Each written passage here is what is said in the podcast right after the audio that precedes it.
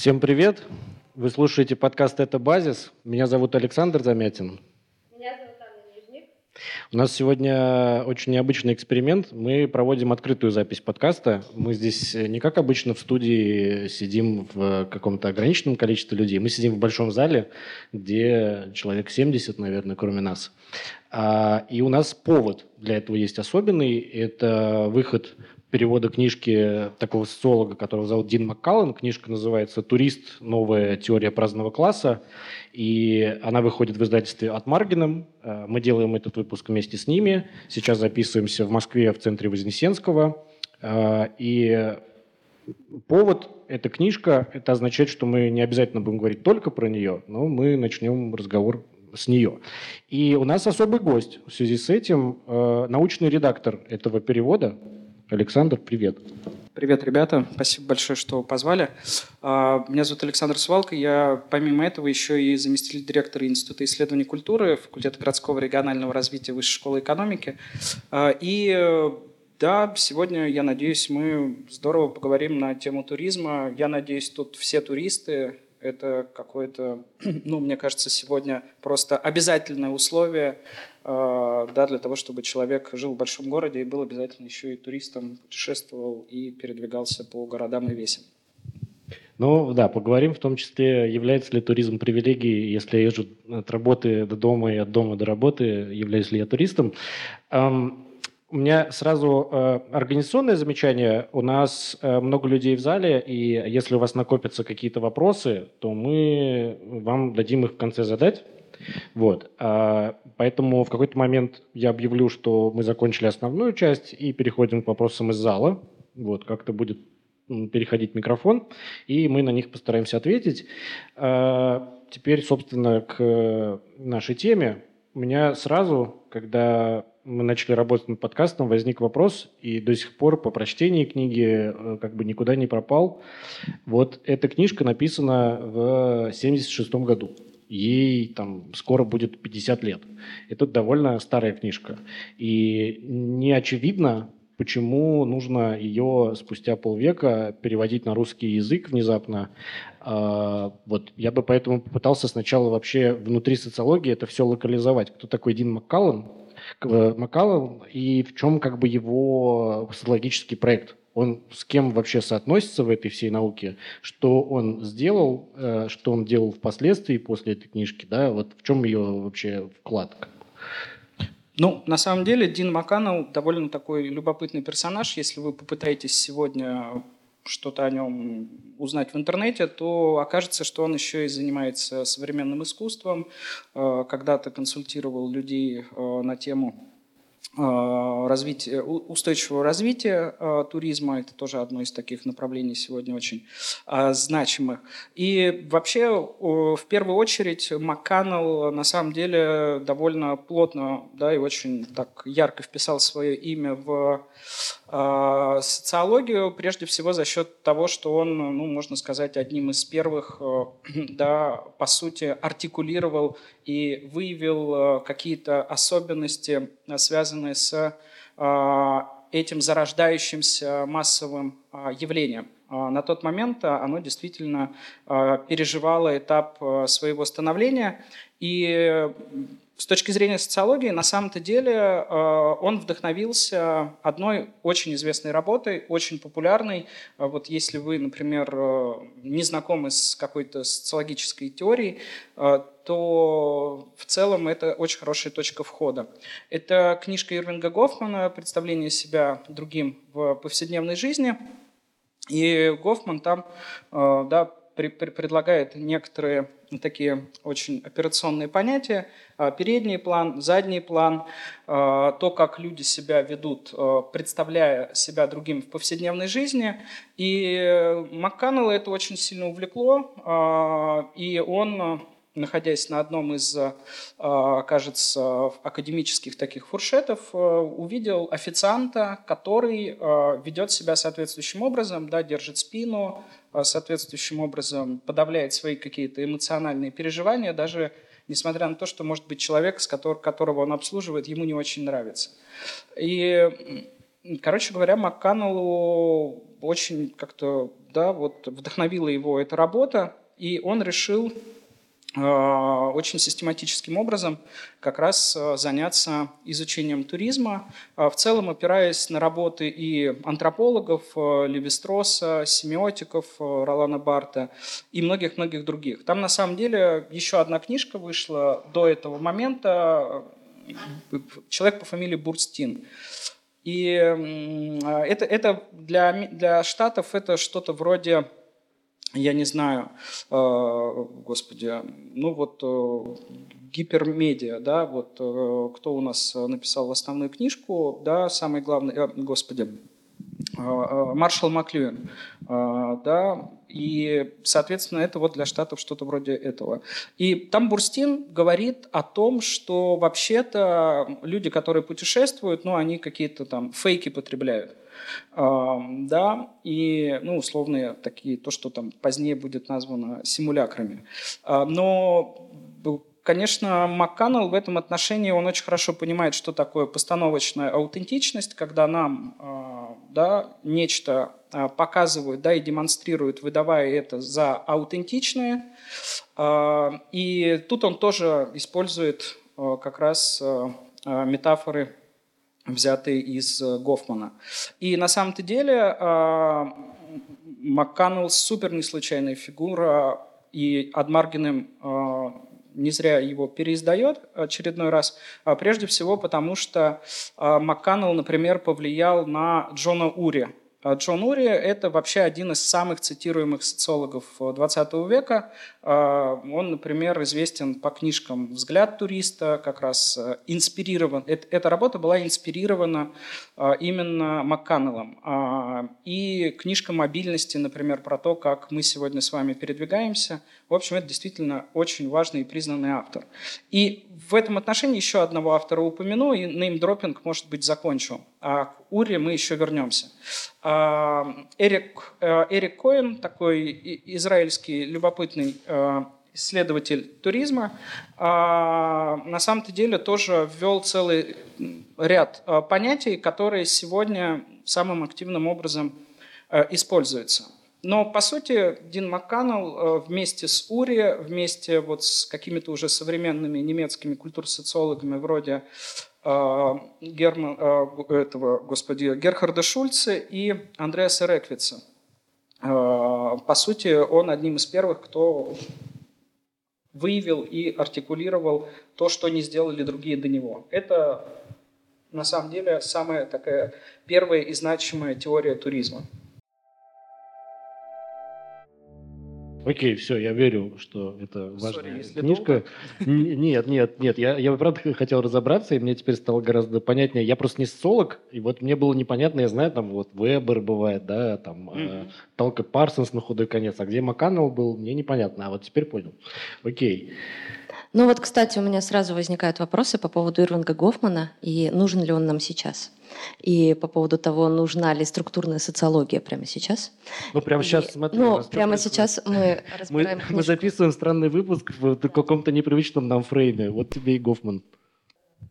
Вот так. Так очень громко просто. Вот, но потому что, я объясню просто, а, потому что на самом деле э, я когда прочитала книжку, у меня было такое а, странное впечатление а, абсолютного отчаяния, как всегда. Как, собственно, бывает, когда я обращаюсь к Ирвингу Гофману, в том числе, ну или к разным таким социологам, потому что что нам описывает вот эта знаковая структурная социология? Она говорит, дорогая моя, есть некоторая структура, есть структура опыта, смотри, вот здесь вот у тебя маркеры, вот здесь у тебя зрелище, вот здесь э, ты не можешь быть собой, потому что ты там э, как бы в этом амплуа, вот здесь вот ты в этом амплуа, э, и я начинаю хвататься за голову, потому что ровно то же самое, поскольку мы политический подкаст, да, мне говорят и разные другие политические люди, да, которые как раз считают, что репрезентация возможна, да, которые говорят о том, что никакие твои желания нево, ну, невозможны к реализации, ты никогда не будешь собой, ты всегда будешь вписываться в определенную структуру. И вот э, когда я смотрю на структурную социологию, у меня такая как бы грусть наступает, потому что все знаки, все, значит, маркеры, я — это знаковая система, никакого я вообще по большому счету нет. Но просто у меня как раз к Александру возникает тогда вопрос, а, потому что мне кажется, что здесь есть, на мой взгляд, некоторая ловушка. А, которая заключается в том, что а, если мы принимаем а, вот эту мрачную клетку структурной социологии, ну для меня мрачную, может быть для кого-то она наоборот э, э, веселая игра, то э, каким образом мы можем говорить о симулякрах вообще и каким образом мы можем говорить о том, что какой-то опыт сконструирован, например, туристический, если любой опыт сконструирован? Потому что э, вот это вот представление себя другим в повседневной жизни подразумевает, что есть какой-то я изначальный. Вот есть я, ну, изначальное, и я вот в каких-то обстоятельствах представляю себя кем-то другим. А, ну вот структурализм очень хорошо бьется как раз по структурализмом, который говорит о том, что да нету никакого такого, тебя вообще никогда. Ты когда в ванне сидишь, это не ты. Ты когда, не знаю, думаешь, что в одиночестве находишься в туалете, это все равно не ты. Ты — это вот какой-то набор э, там знаков, тоже симулякров, и, не знаю, процессов данных. субъективации, данных и прочее. Вот это вот, даже когда ты находишься в самых интимных э, каких-то моментах. Вот. И э, получается, что либо любой человек турист, да, в этой жизни все мы путешественники. Вот. И тогда категория туриста нам становится не нужна, потому что ты турист, даже если ты зашел на собственную кухню, потому что там все равно есть определенное конструирование опыта, конструирование кухни. Я вот сижу в своей ободранной кухне и представляю себя в э, песне группы Boombox, э, да, черные обои, белая посуда, вот, и, и так далее. Вот. А, либо есть что-то аутентичное, но тогда и в туристе должно быть что-то аутентичное. И у меня здесь как бы другой поворот, да, то есть либо вообще тогда э, принимаем позицию, что турист — это э, конструкт, как и все мы конструкты, и тогда зачем нам турист, можем написать книжку с тем же успехом про, там, не знаю, э, какую-нибудь э, преподавательницу, да? вот. А с другой стороны, может быть все-таки, я просто на это надеюсь, на эту аутентичность все-таки, что в туристе тоже что-то есть свободное. Потому что я, когда мечтаю об отпуске, я как раз думаю, я поеду куда-нибудь в отпуск, и я там буду не со, ну, собой, а не кем-то другим. Это вот здесь меня, значит, э, мучают всякие люди, хотят от меня, чтобы я была не собой. А вот будет какое-то другое место, какая-то утопия, в которой я буду я или я буду анонимно. Ну, это вот то, кстати, что Вальтер Бенjamin-то любил разгонять, да, про анонимного фланера там и всего такого. А, вот. И, может быть, и в туристе есть что-то вот настоящее, если вообще мы можем оперировать э, категории настоящего. Потому что если не можем, то тогда возникает вопрос, зачем нам вообще все другие категории, просто жизнь, веселый карнавал. Вот э, проясни мне вот эту как бы дихотомию, да, true, не true. А, ну, я здесь исхожу из э, формулировок, которые как раз предложены немецкими культурсоциологами. И они, например, вот, например, Андреас Реквиц, а, у него есть книжка, очень а, сейчас популярная. Это вообще один из самых сегодня цитируемых немецких социологов и обладатель всевозможных социологических премий. Так вот, Реквиц говорит, что сегодня в, скажем так, развитом урбанизированном обществе, я не буду говорить про конкретные страны, да, но тем не менее это тоже важно огромную роль играет э, образованный класс, академический класс, он его так называет, люди, которые получили высшее образование. И он говорит, что самая главная ценность, которая есть у этого образованного академического класса, это аутентичность. Это как раз вот нечто подлинное, зачем они отправляются в путешествие. Так вот, если бы да, мы исходили вот из того, что там весь мир, который нас окружает в туристической поездке, он не подлинный, то мы бы наверняка ну, как-то разочаровались да, вообще в происходящем. И как раз Реквиц и Герхард Шульце, что они предлагают? Они предлагают Э, обратить внимание на то, что э, как раз путешествие – это поиск э, индивидуации, да, поиск самого себя, непрерывный поиск самого себя. И если мы вспомним про первые туристические практики, они прежде всего с чем связаны? Как вы думаете? Научный туризм. Нет, все. Хожение за три моря. Это паломнический религиозный вот это, туризм. Ну вот. А он а... там называет первым туристом э, македонского. Ну, война, война, э, военные походы, это, конечно, тоже, тоже важная вещь. И я не знаю, вот э, какой-нибудь недавний кинематограф, э, да, там тоже очень хорошо показывает, как э, люди, да, это я про этот, господи, э, ладно, не вспомню название этого э, фильма. Э, вот. Э, и что самое главное? Самое главное – это то, что сам человек для себя а, да, называет да, и опознает как подлинное. И путешествие в этом отношении – это, ну что ли, наиболее яркая практика. А, да, когда вы сами можете сказать, что это то, что я пережил самостоятельным образом, и чем лучше человек описывает пережитое, а, не только фотографирует, снимает видео, хотя это вполне легитимная и очень профессиональная и сложная практика, но и при этом может создать какой-то внятный текст. И вот через рождение дневников, в том числе туристических, да, можно говорить вот о появлении и рождении этой самостоятельности и индивидуации. Это на самом деле огромная, большая и сложная тема, а, прежде всего потому, что она связана с тем, что вы, да, когда ну, путешествуете, если вы фиксируете, попросту артикулируете свой опыт, а, тем лучше вы его запомните, да, и никто вам не может сказать, что, вы знаете, ваш опыт, он не подлинный.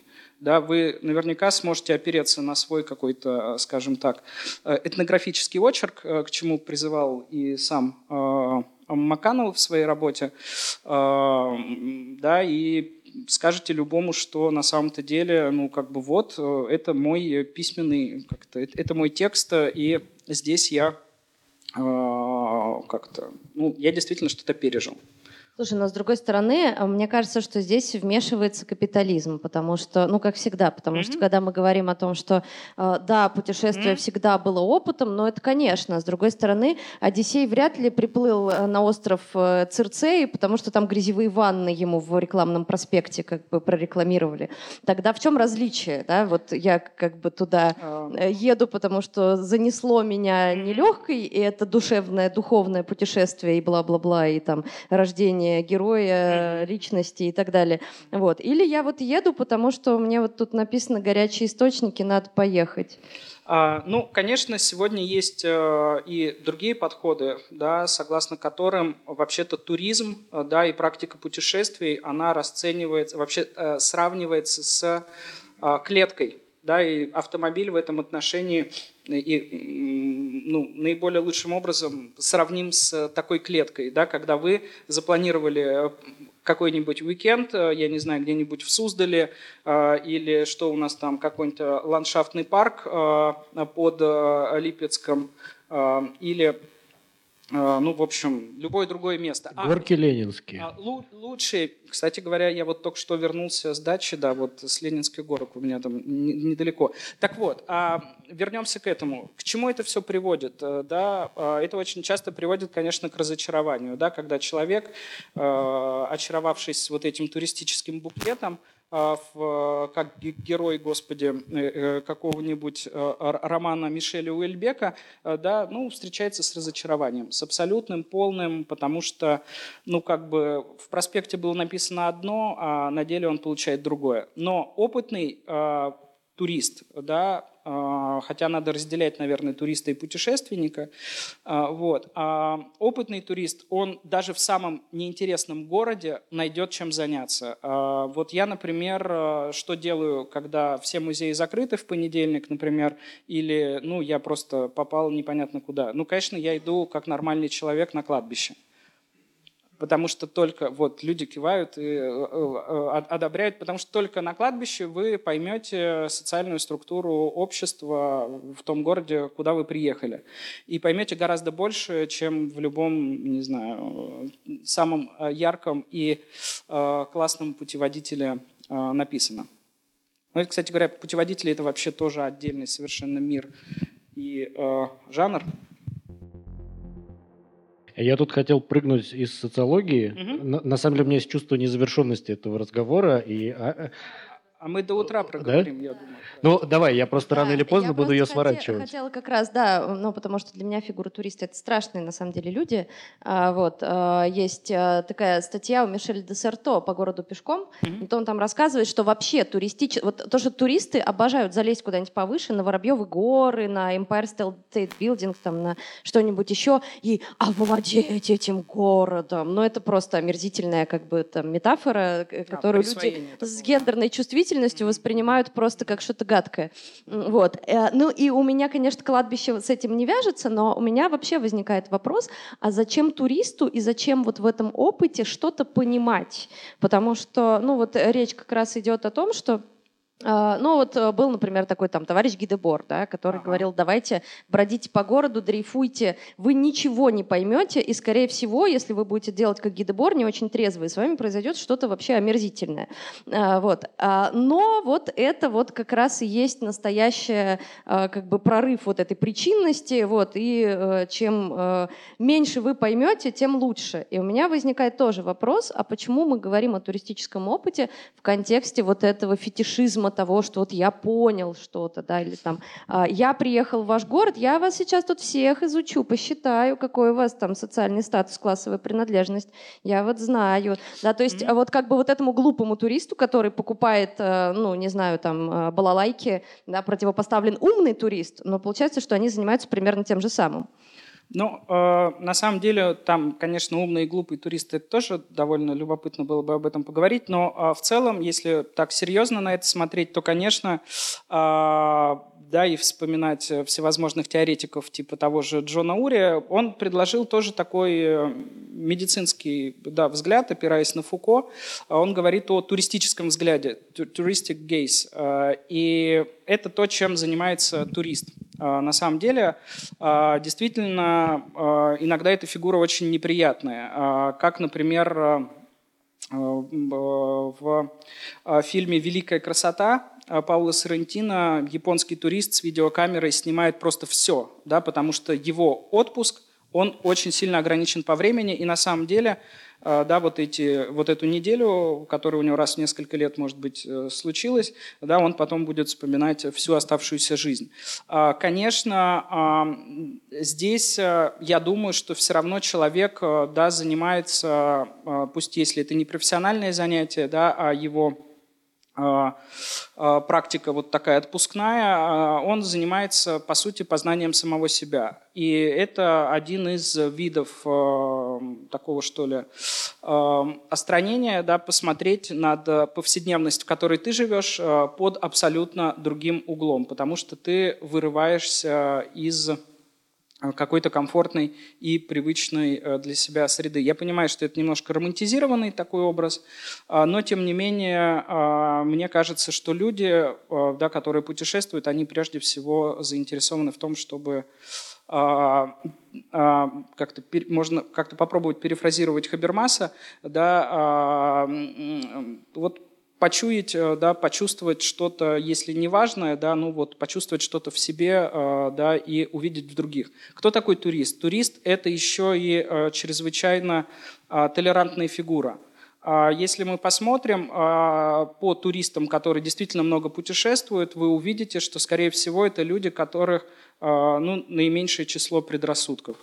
А, да, если они, например, а, живя в Москве, побывают когда-нибудь в Узбекистане, да, они никогда не будут э, воспроизводить какие-то стереотипы относительно Это реально установленная вещь, да, так а, работает? происхождения. Ну, мы делали подобные замеры в а, мы делали большой проект по изучению культурно-досуговых практик россиян в 2017 году и пытались посмотреть. Эм, э, ну, там такая рассеянная анкета была у нас, э, но тем не менее все равно результаты показывают, что люди, у которых и есть загранпаспорт, которые путешествуют, они, как правило, то есть эту гипотезу надо еще проверять и проверять, э, в том числе и в глубинных интервью, они действительно становятся более терпимыми к другим. Ну вот тут я тогда возвращаю вопрос про привилегию, да, потому что можно э, вспомнить, сколько в России есть загранпаспортов и какое количество людей у нас в стране э, по факту путешествует и по стране, и за границу.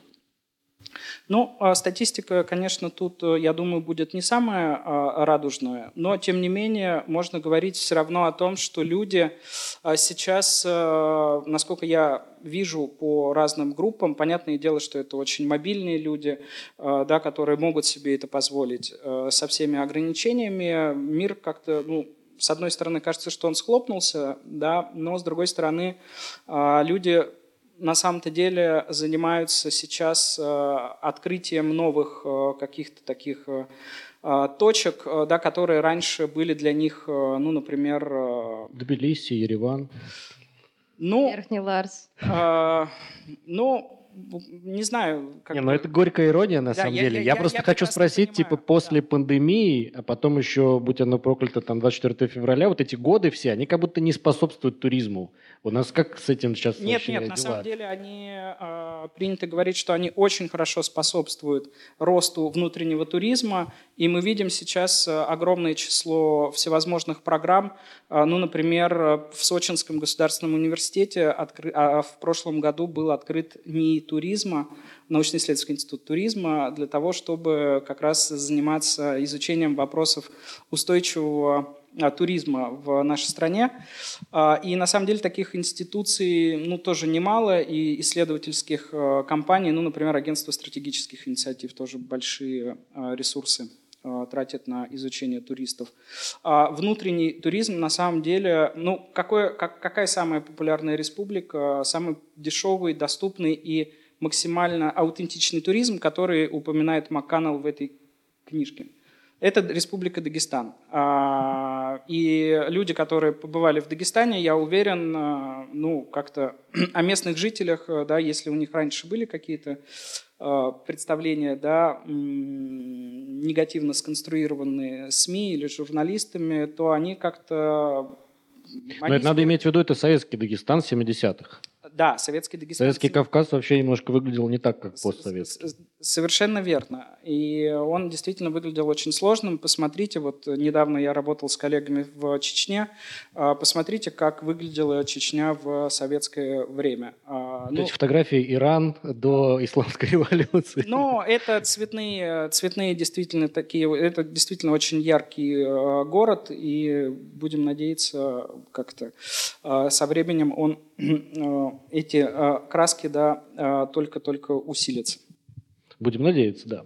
А, ну вот я хотел э, вернуться сюда в, в актуальное состояние туризма. Mm-hmm. А, значит, мы услышали, что он все-таки а, по объективным причинам развивается как внутренний. Угу. Вот, я тут вспомнил, э, у меня на защите магистрской э, в Ранхиксе, значит, э, был студент, у которого была работа как раз про туризм, и он сам работает всю жизнь в туристической отрасли, значит, они, у него был проект магистрский по развитию туристических маршрутов в Смоленской области. Угу. Вот. Ну, как бы это не Кавказ, там нету таких угу. преимуществ климатических. И все, что я запомнил из его работы, я не хочу сказать, что она была плохая, просто все, что я запомнил, это что когда-то существовали некоторые э, советские проекты развития туризма, были mm-hmm. прочерчены некоторые планы, генпланы, mm-hmm. вот, и все, что мы там сделали за 30 лет, это какую-то там 10% их в Смоленской области восстановили и пытаемся как-то это, из этого выжимать какие-то соки, вот, и как бы ощущение, что, ну, что есть большой потенциал внутреннего туризма в России, и мы все себе в голове представляем эту огромную Россию бескрайнюю с ее бесконечной природой, но этот потенциал как бы по каким-то социоэкономическим, я не знаю, каким причинам, политическим э, не удается развивать. Вот. И это правильная картинка или она как бы ошибочная? А, действительно, в советское время существовал э, целый ряд институтов, да, которые занимались развитием туризма. Да, одна из таких организаций – это Общество пролетарского туризма и экскурсий. Она была основана в 1929 году и как раз э, своей целью ставила всевозможные открытия э, новых туристических маршрутов. Кстати говоря, туда школьники очень активно вовлекались. На самом деле вот такая краеведческая работа и а в целом, может быть, образ будущего России, связанный вот с особо охраняемыми природными территориями, экологией, а, да, не как политический проект, да, вот какой-то внутренний и для себя, он, ну, кажется довольно-довольно симпатичным и, ну, в целом более привлекательным. А, так вот, а, сегодня, конечно, мы можем увидеть э, точки развития туризма, они на самом деле очень-очень разные. А, я бы сказал о том, что сейчас мы переживаем ну, некоторый интерес снова к тому, чтобы в кино появлялись ландшафтные виды, которые бы туристов цепляли. Это на самом деле огромная проблема, а, потому что в советское время не так много фильмов а, было снято, а, где ландшафт, в отличие, да, например, от американских вестернов, которые все были сняты практически да, в национальных парках, у нас да, по каким-то разным очень причинам, в том числе и потому, что многие ОПТ имеют э, статус э, такой закрытый, этого не происходит. Да, вот этого киноиндуцированного туризма, когда... Кавказская пленница. Да, совершенно верно. Фильмы Гайдая в этом смысле, ну, а, некоторое может быть э, э, исключение, а, но тем не менее. Вот скажите, какой вы фильм вы знаете, э, снятый, я не знаю, в Сибири, где так или иначе популяризировался бы ну, вот эти виды. А, или, или на Чукотке. Да, а вот да, Куваев. Куваев – это территория, да, а, а Приморский край, да. А, но этот фильм Курасавы, да, тоже был снят довольно давно. Э, сейчас, э, ну, ничего подобного в Приморском крае, насколько я знаю, нет. Нет, нет, я просто хотела, э, я понимаю, к чему ты клонишь, mm-hmm. мне кажется, вот, на к тому, что необходимо повышать привлекательность э, и ландшафта в том числе, но мне в этот момент становится жутко. Mm-hmm. Я объясню, потому что это все мое родное, значит, в поле каждый колосок, и тут э, приходят, да, вот березки всякие, ну или что-то, да, приходят люди, а, но мало того, что идеология делает мои любимые березки какой-то, значит, э, непонятным идеологическим знаком, оправдывая свои всякие... Патриотическим фетиш. Патриотические, да, патриотические идеи, скажем так, да. Тут еще приходит э, такой туристический бизнес, э, да, и говорит, э, ну вот мы твою, твое озеро сделаем из объекта природы объектом культуры, и твое озеро будет там изображено где-то, и на твое озеро, ну или куда-то еще понаедут, да, в кавычках, люди, которые будут потреблять его как знаковую систему. И это как бы первый мой поинт. И мой поинт второй как раз заключается в том, что я пытаюсь отделить, насколько я понимаю, вот мы заговорили про сначала про книжку Макканнелла, а потом про советский туризм. Может, я что-то не шарю, но, насколько я понимаю, советский туризм по большей части был не то чтобы культурным, а как раз вот природа, ну, я сужу по своему дедуле, да, э, там, с байдарками, сплавиться где-то, костерок, рыбку наловить, значит, вот, вот это. Ничего не купить, никакой не... прибавочной стоимости. Да, да, и никакой прибавочной стоимости. То есть это люди, которые едут на природу за вот неким вот этим аутентичным опытом, а байдарки свои делают из каких-то подручных материалов, э, вот, и так далее. Вот. Вот. И это какой-то совсем другой вид туризма, нежели тот вид туризма, про который пишет э, когда говорит про Эйфелеву башню, э, там, про э, соборы всякие и так далее, и так далее. И получается, что в тот момент, когда приходит капитализм, он начинает березку превращать в Эйфелеву башню да, и говорить о том, что мы около этой березки поставим еще лоток, э, на котором ты сможешь купить магнитики с этой березкой, да, и еще вот отель, э, да, вот, чтобы это сделать. А, и у меня возникает тогда вот такой вопрос, да, а может ли туризм, и есть, насколько я знаю, есть довольно много протестов, но было много эпизодов, когда люди, живущие вот как раз в таких каких-то экологичных зонах э, с прекрасными ландшафтами, говорили фестиваль с кучей мажоров, Э, да, нет, уходите отсюда, мы не хотим, чтобы вы приезжали э, к нам, и Бог с вами. Вот. А, возможен ли туризм Э, такой, чтобы он не создавал прибавочную стоимость, не продавал это место и, соответственно, не превращал э, условную березку или какую-нибудь гору в фетиш, э, вокруг которого собираются да, вот там толпы людей или вокруг к которому быстренько подскакивает крупный капитал и пытается скупить весь этот берег, да, чтобы там понастроить всяких отелей и так далее, и так далее. То есть вот возможен ли, скажем так, ну какой-то этичный туризм, да, который бы не был основан на, по меньшей мере, знаковом присвоении, а по большей мере хотя бы, ну, как бы, да, на присвоении вот э, всех этих э, мест, которые, по идее, принадлежат всем. Ну, довольно такой тоже сложный и долгий разговор. На самом деле, то вот ту проблему, да, о которой идет речь, она называется очень просто. Это овертуризм, да, когда слишком много туристов э, на отдельно взятой территории. Вот тут уточка – из Суздали, да, э, там на Масленицу, э, ну, просто жесть творится в плане того, что очень-очень много туристов. Но если вынуть этот стержень, убрать вот это присвоение символическое, да, убрать оттуда десятки, если не сотни таксистов, людей, которые возят на лошадях, то, поверьте мне, от мало что останется. Так это потому, что там же разрушены все производства. Ну, то есть получается, что туристический бизнес предлагает э, жителю Суздали или жителю вот Золотого кольца да, э, выбор. Э, да, ты либо, не знаю, там воруешь, э, сидишь в тюрьме, умираешь с голоду, да, и вот все такое прочее, либо ты наряжаешься в петрушку и пляшешь на масленице для москвичей. Мне кажется, что это теорема Эскобара, честно говоря. Мне кажется, что должны быть какие-то еще э, вот рабочие места помимо вот, э, вот этих вот двух вариантов. Э, ну тут, да, такое тоже хождение по кругу, действительно постоянное обвинение проклятых капиталистов в том, что с, с одной стороны создаются рабочие места, а с другой стороны они какие-то не такие, надо создавать вот правильные рабочие места.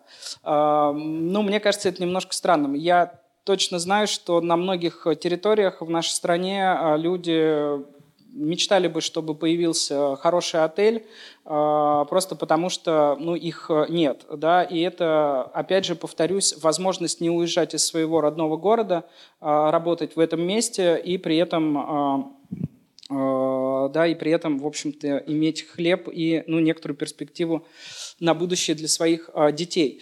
А, конечно, туризм иногда... Кстати говоря, в Суздаль совершенно прекрасный город, э, и сейчас он очень сильно обновился. Там появился классный культурный центр мира.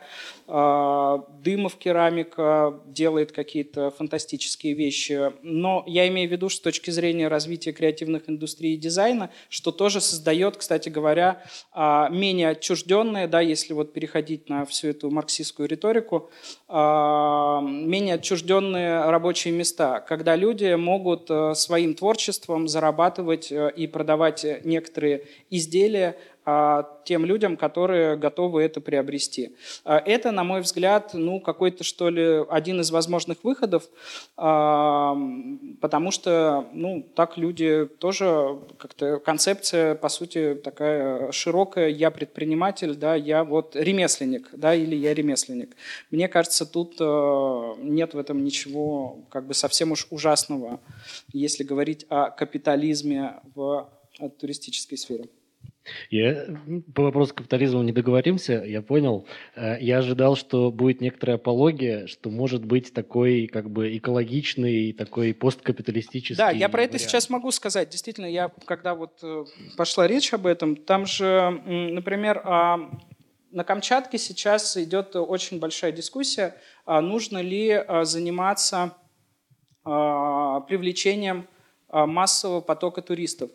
Вижу, что люди кивают и знают об этой проблеме. Ну, почему это большая проблема? На Камчатке, ну, насколько я понимаю, эта территория, по-моему, нет ни одной такой другой территории в нашей стране, где было бы такое количество медведей на одного жителя. То есть там как бы люди едут за таким диким туризмом, а за диким... Чтобы их медведь очень укусил? Нет, ну чтобы... Нет, нет. Они идут... Э, э, все гиды знают, что без а, фальшвера, фальшвера да, нельзя выходить э, вот даже на какую-нибудь сопку забираться, просто потому что есть риск а, встречи с медведем. Вот у меня, например, знакомый геолог, а, который всячески меня сейчас зазывает на Камчатку, а, он говорит, что он в своей жизни медведя встречал 150 раз, не меньше. Так вот, вопрос, какой они э, ставят. В прошлом году, да, благодаря там, всевозможным туристическим кэшбэкам и вещам, связанным с поддержкой, а, поддержкой перелетов, да, более бюджетных, а, появился какой-то ну, большой, действительно, существенный поток а, туристов. Ну, вот, например, я спрашивал у людей, которые занимаются морскими перевозками. За 10 лет количество катеров увеличилось, ну, порядка, по-моему, в 7, в 7, в 7, в 7 раз.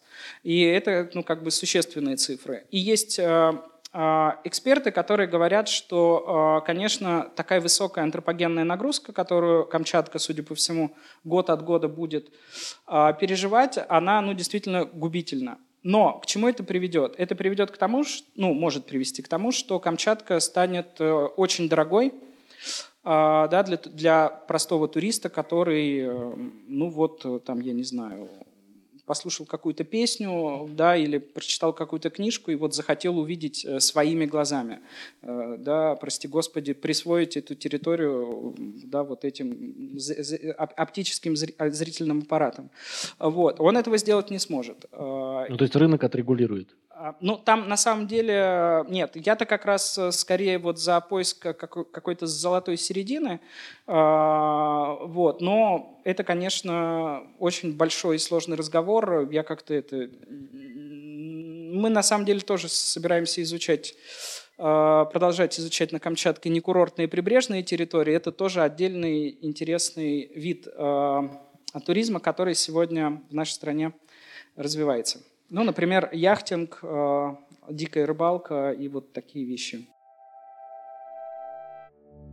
Я напоминаю, что э, мы вообще записываем подкаст, вот, и обычно мы делаем это в студии. Сегодня у нас открытая запись, и у подкаста это базис есть разные соцсети, на которые надо подписываться.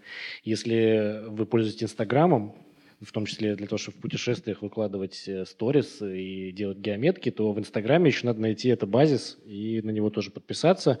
Также и в Телеграме, в Твиттере, э, значит, что, ТикТок у нас есть еще, да. Вот. Э, я предлагаю... Ютуб, ты сказал? Ютуб. Да, YouTube, конечно. Мы пишем Капиталистические картинку. довольно платформы, нет? Абсолютно, абсолютно все. Да. Мы... Я бы на берестяной грамоте лучше. У нас, кстати, есть задумка сделать выпуск о том, почему социалисты не ходят голые, зачем они используют продукты как бы капитализма. Это очень странно. Я вот одежду ношу, которая капиталистами произведена ради прибыли. Вот. И э, у нас еще есть Boosty. Э, можно как бы подкаст существует на пожертвования, можно подписаться и сделать свой вклад в производство этих выпусков. Э, и я думаю, что можно переходить к вопросам из зала. Ну, э, наверное, да. Наверное, мне хотелось бы подвести некоторый итог для начала Давай. того, о чем мы говорили, э, потому что, ну, э, за себя должна сказать, что это, конечно, скорее позов. Я считаю, что туристический опыт, он кое в чем полезен, как нас учат на истории, это, господи, как это называется, теория международных отношений, говорит, что уж лучше ездить друг к другу в гости в качестве туристов, чем ездить друг к другу в гости на танках. Это как-то по поинтереснее будет. Да, туризм ну, это элемент мягкой силы, конечно конечно. Да, и что в целом, э, ну, в, раз уж э, мы живем в этом проклятом капитализме с этими прокляштыми как бы nation-стейтами, национальными государствами, то туризм — это в целом не так уж плохо и не так уж и вообще ужасно. Вот. А с другой стороны, Я так понимаю, а, ты сейчас говорил как раз о том, что в России э, вот эта вот область э, локального туризма будет сейчас чрезвычайно интересной. И на самом деле, возможно, э, она вскроет э, ряд противоречий, которые существуют, ну, существовали сами по себе, да, и вот э, там вот эта вот реплика про Сыз... О, господи, Сызрань, э, самый лучший город, Суздаль, э, вот, э, в связи, да, с тем, что действительно, ну, как бы появляется туризм, но появляется еще вопрос того, что местные жители там готовы, не готовы, или на Камчатке готовы, не готовы, да, насколько это доступно кому и так далее, и так далее. Это вещь, которая косвенно показывает те противоречия, которые есть э, ну, в политической реальности, в социальной реальности и так далее. Вот, поэтому это чрезвычайно, мне кажется, э, ну, важное такое замечание, и в этом смысле книжка «Турист» э, актуальна, хотя у нее есть вот такой сильный семиотический как бы компонент, который, наверное, будет больше интересен специалистам.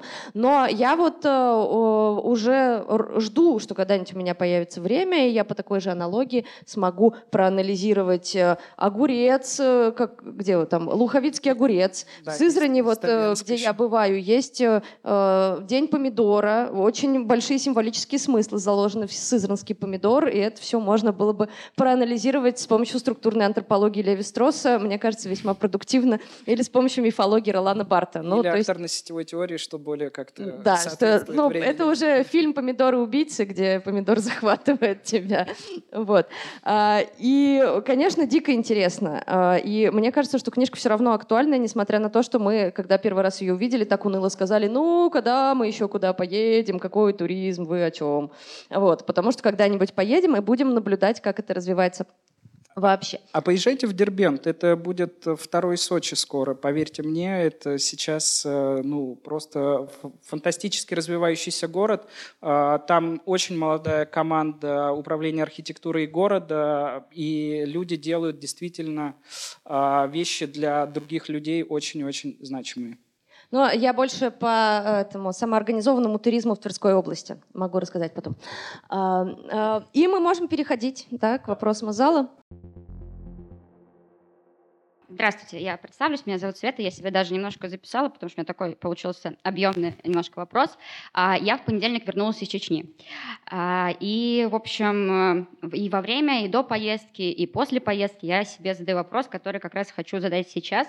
А, как вы считаете, насколько этично посещать места военных действий? Сколько должно пройти времени? После окончания военного конфликта, чтобы стало этично посещать места военных действий и военных преступлений. Я приведу пример. Например, а, а, люди приезжают в Освенцим, то есть после окончания Второй мировой войны прошло уже 80 лет, и ни у кого не вызывает никаких этических вопросов а, о том, что можно приехать в Освенцим и, в общем, провести там время, узнать историю, и немцы туда ездят, и люди из других стран.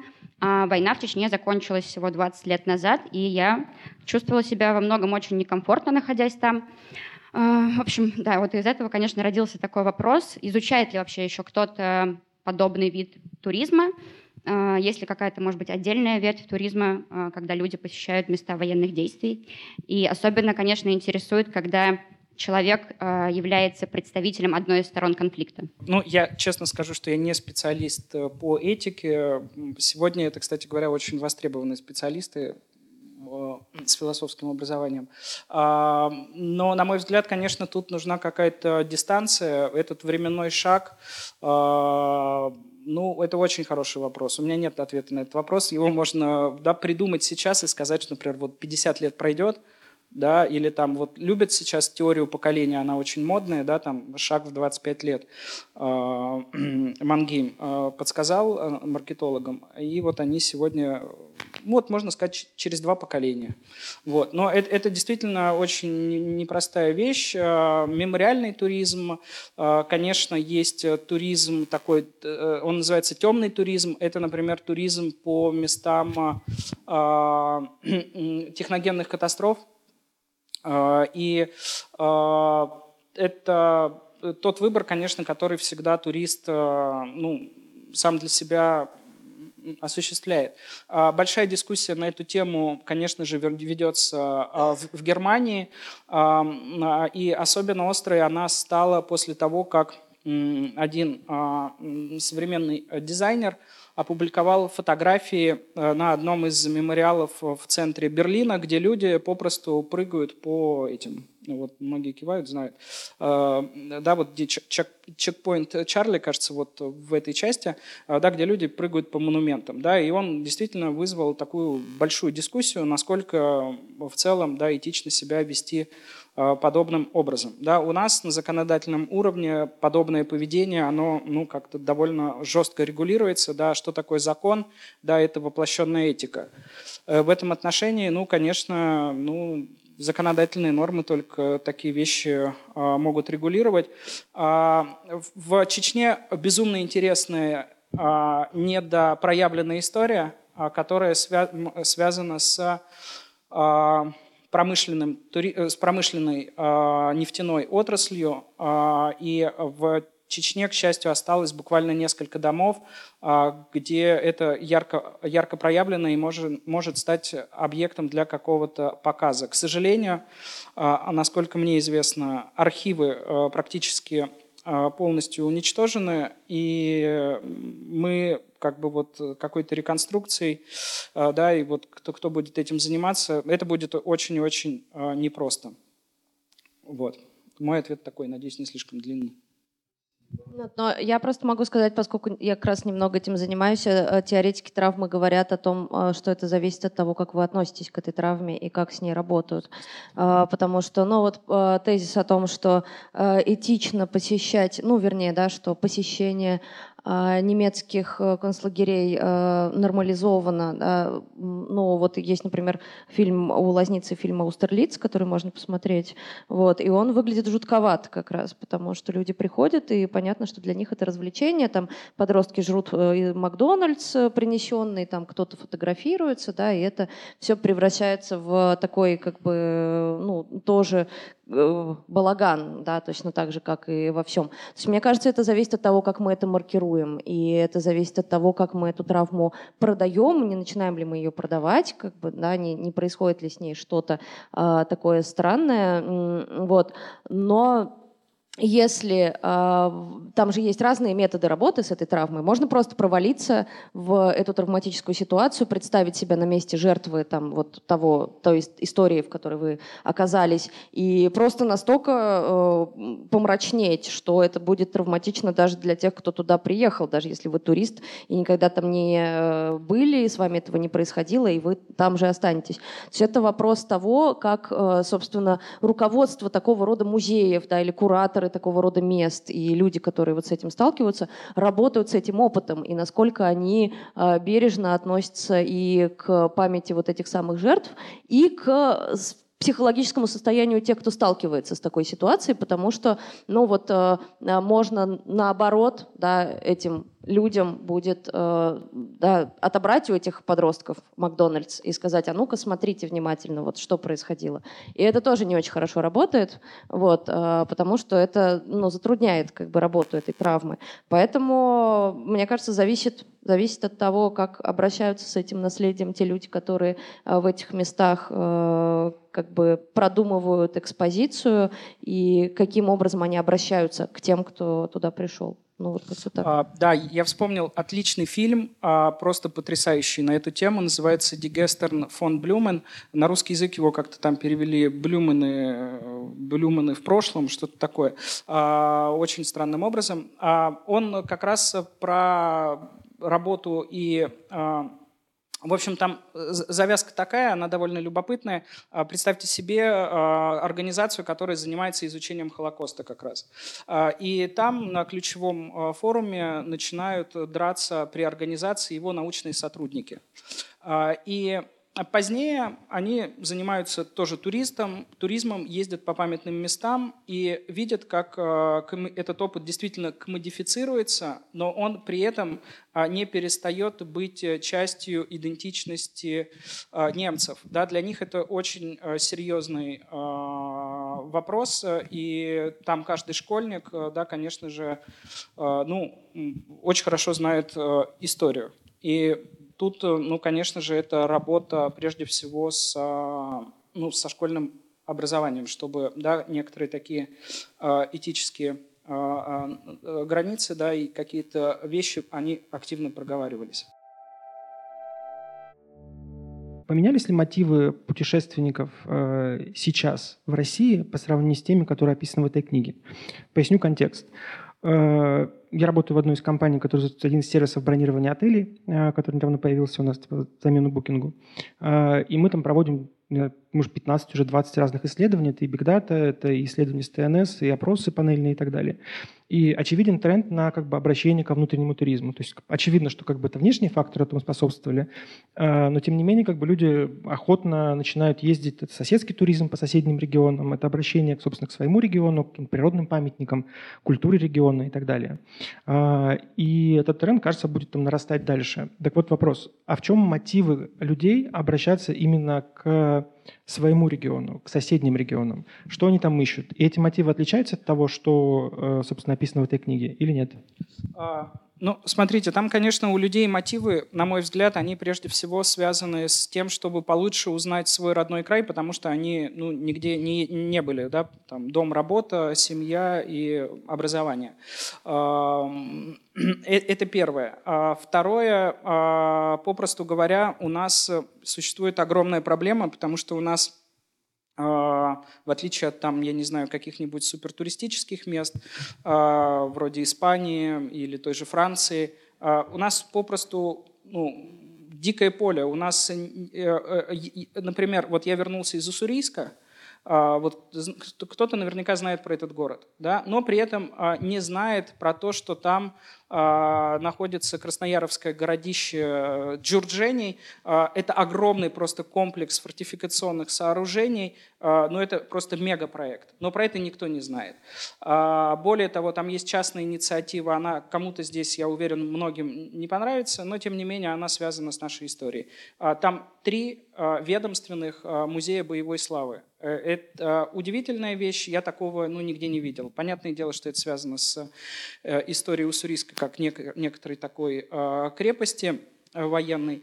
Вот. Но тем не менее, как бы эти места, а, помимо этого, Уссурийск известен а, всевозможными элементами научной а, инфраструктуры, которой в советское время в нашей стране в разных местах было довольно много. Это обсерватория, это Уссурийский заповедник, это Институт агробиотехнологий. И поверьте мне, во многих этих местах есть музеи, они находятся в таком состоянии, как говорит э, мой коллега Виталий Куриной, а, да, и сами эти музеи кунст, кунсткамеризируются, то есть а, они становятся памятником той эпохи, но при этом они не очень современные. Но вместе с тем это именно то самое интересное, что сейчас можно увидеть. Они передают некоторый дух времени, и на самом деле многие такие музеи, в том числе вот те военные, о которых я говорил, они, как правило, об истории родного края рассказывают больше.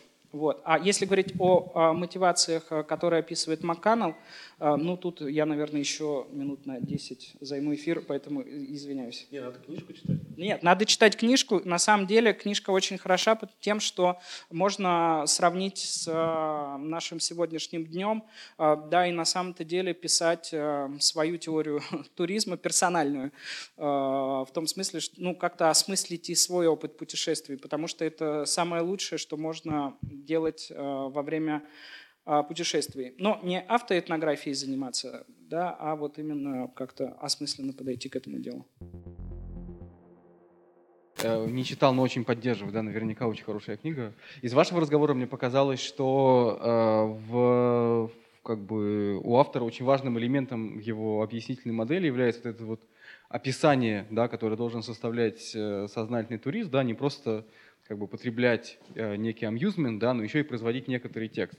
А, вопрос по поводу соцсетей, да, то есть как бы мы когда путешествуем, мы все очень много как бы производим текстов, да, только они как бы положены в новые жанры и положены э, э, в новые инфраструктуры, да, социальных сетей, как бы насколько э, как бы выкладывать сторис в Инстаграме, это то же самое, что когда Шурик в, в «Кавказской пленнице» говорил, помедленнее я записываю, да, то есть он, это вот явно такой, да-да-да, э, как бы, вот, э, да, то есть насколько это как бы э, накладывает капиталистический захват э, этнографического описания нашей Мгм. поездки, насколько он как бы концепцию э,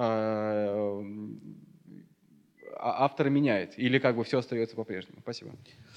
А, Ну, с социальными сетями действительно довольно любопытно с э, с точки зрения туризма. Конечно, это инструмент. Я бы рассматривал его только как инструмент, точно так же, как э, вот замечательный подкаст э, ис- использует YouTube как инструмент для того, чтобы свой контент распространить для слушателя.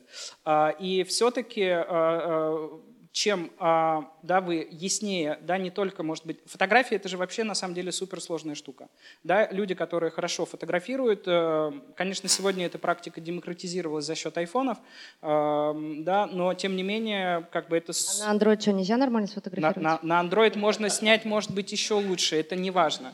Но в целом смартфоны, да, они как бы нас, ну, в каком-то смысле снабдили, м, конечно же, ну, оптикой, которая позволяет увидеть то, что, может быть, взглядом ты не увидишь. Я, например, э, вот во Владивостоке был неделю назад и без очков оказался. Я вот маяк, например, а, да, не видел его фонарь. А а когда ну, посмотрел на видео, оказывается, я заснял, что он дает этот красный свет. И для меня вот это переживание, оно стало более, что ли, насыщенным и ценным. А, да, потому что ну, фотография, она в том числе, как и текст, ну, как-то расширяет твой опыт. Ну, если ты там какой-то а, грамотный э, человек и можешь э, писать э, какие-то хорошие, а, внятные тексты. А то, что, э, то, что люди, я не знаю, сторисы записывают вот э, как бы вот э, сотню, да, их сотню, ну, я уверен, что вряд ли. Да, серьезно? А, Но э, в целом, мне кажется, как бы я-то абсолютно считаю, что это такая эмансипирующая практика, потому что ну, раньше туризм-то был доступен, мягко говоря, немногим. А, Да, сегодня, сегодня возможностей гораздо больше. Даже при всех э, событиях, которые происходят. А, у меня один вопрос и второй вопрос. Первый вопрос — это а, я пока читала только первое издание этой книги, которую Гараж выпускал. Отличается ли этот перевод от предыдущего и чем, если не секрет? Вот. А второе, а, это на самом деле какой-то такой вопрос на самом деле к себе, но еще хочется с вами это обсудить. Вот я, например, очень редко пишу что-то из путешествий. Я очень много путешествую и вообще езжу по миру. Вот. И мне хочется написать что такое важное, инаковое. Вот не то, что какая-то автоэтнография или этнография, которую делают туристы, они. Я-то хочу сделать что-то новаторское, классное. И понять, что мы-то, вот мы, туристы, как плохие туристы, делаем что-то такое очень потребить, ну, как бы мы потребляем эту культуру, мы потребляем это пространство, вот, э, какое-то отношение людей и прочее, прочее, а хочется сделать что-то инаковое. И вот как это можно делать, и можно ли это вообще сделать? Вот теоретики типа Герхарда Шульца говорят, что это одна из основных проблем а, современной а, вообще ну, такой ориентации, да, потому что сначала вот вы там долго хотите поехать куда-то, да, потом оказывается, что вы так много инвестировали ожиданий, что ну как бы оно не оправдалось, да, и вторая проблема связана ну с некоторым выбором, да, вот э, куда поехать и так далее. А вот то, о чем вы говорите, это действительно безумно сложная вещь, э, и э, поиск новых а, форм а, высказывания, а, чтобы то, что вы сказали, не было клишированным. Есть такое понятие у Реквица – валоризация. Это некоторое добавление ценности чему-то. Да? Мы с вами, например, говорим, что это место клевое, и мы тем самым наделяем его особой ценностью. Так вот, если вы напишите пост, и ваша аудитория скажет, что фу, клише, да, ты там сфоткался с э, солнышком на руке, а, да, то это такая девалоризация. Короче говоря, это очень сложно. Э, И как бы это ну, одна из просто ключевых проблем такой эмоциональной и пере- переживе- пережи- э, в общем, всей этой ориентации, связанной с человеческими чувствами. Вот. Второй вопрос я, честно, забыл. Отличается ли А, перевод? перевод. Ой, да, это супер важно. Во-первых, нормальные люди. Ну, кстати говоря, Адмаргином всегда на первых э, страницах оглавления делает. Э, и я попросил, чтобы книжка была немножко более академичной, чтобы были подглав, подглавки. Это супер важно, когда вы, ну, например, профессионально работаете с текстом. А тут побольше сильно побольше примечаний, порядка 50 где-то я сделал. Вот. Э, и, к сожалению, она вышла без предисловия, оно готово, просто я его сделал слишком поздно, очень много было работы. Но а в третьем издании оно будет, и на сайте тоже появится, э, можно будет почитать. Э, мой вопрос, э, наверное, возвращает нас немножко к сфере политического. Я хотел вас узнать, видите ли вы какую-то роль туризма в становлении современной модели управления Россией, современного российского государства? И, может быть, играет ли сегодня туризм какую-то роль в том, как наше государство пытается нами управлять? Хороший вопрос. Э, ну, мне кажется, что это, конечно, часть э, э, культурной политики, но в настоящее время она ну, как-то недокапитализирована. То есть на самом-то деле в развитие туризма и вот в попытке управления нужно вкладывать гораздо больше средств. Вот то, как мы, то, то, каким мы видим э, советский опыт, вот я вам скажу, вот я был в Институте агробиотехнологий э, под Уссурийском, а там а, местный э, дядечка, он занимается патентами. Он мне показал сталинский план развития поселка.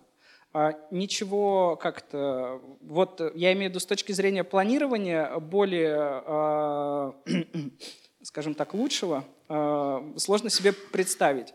А, там смотровая площадка на сопке а, совершенно удивительная. Да, вот, это, вот эти вот мерзкие туристы, которым надо вот присвоить это пространство, 360 градусов сделать панорамку и никогда ее больше не открывать.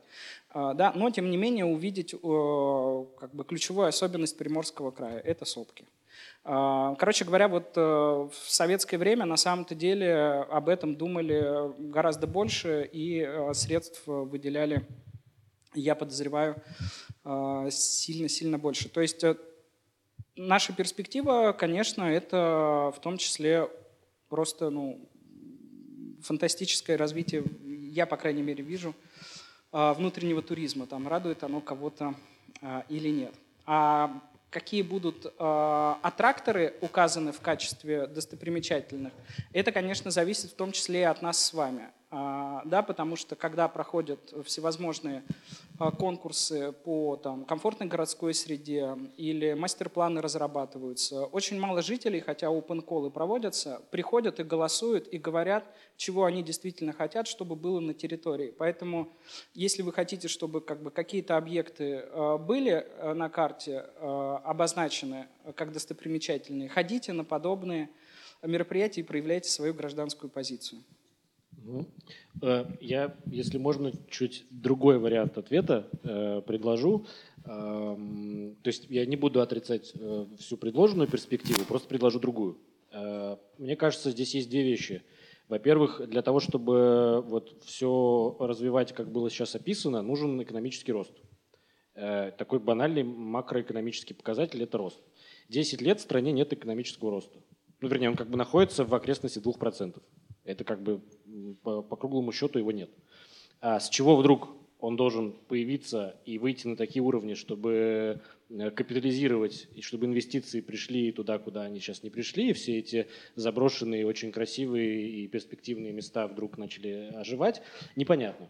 Вот, у меня большой вопрос. И э, второй вопрос – это опасность, которая появляется сразу с, э, например, экономическим ростом, э, это э, пресловутое неравенство, потому что, как было сказано, э, такие места, как Камчатка, и, и сейчас являются, ну, мягко скажем, довольно дорогим местом, чтобы туда просто съездить, и доступным не всем.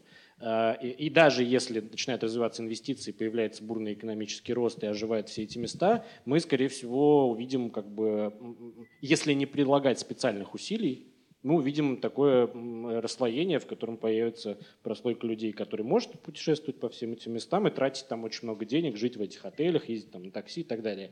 И как бы там 90% людей, которые э, не могут себе этого позволить. Вот. И э, такая, такое развитие ситуации будет с, вот, с описанной перспективы казаться некоторым прогрессом и победой, появились инвестиции, появилось развитие. Но с точки зрения 90% людей, живущих в стране, это как бы будет э, ничего. Вот, у меня э, здесь такой скепсис, поэтому э, я бы добавил сюда просто, что без специальных мер по демократизации э, туризма, э, которые предполагают конфликт с комодификацией, э, наверное, ничего хорошего не получится. Вот.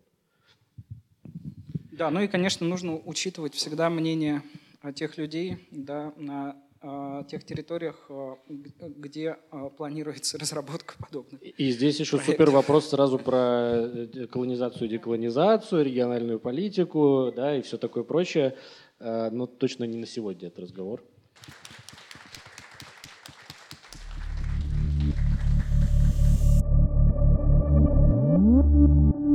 Все, это база. Это главное. Это основа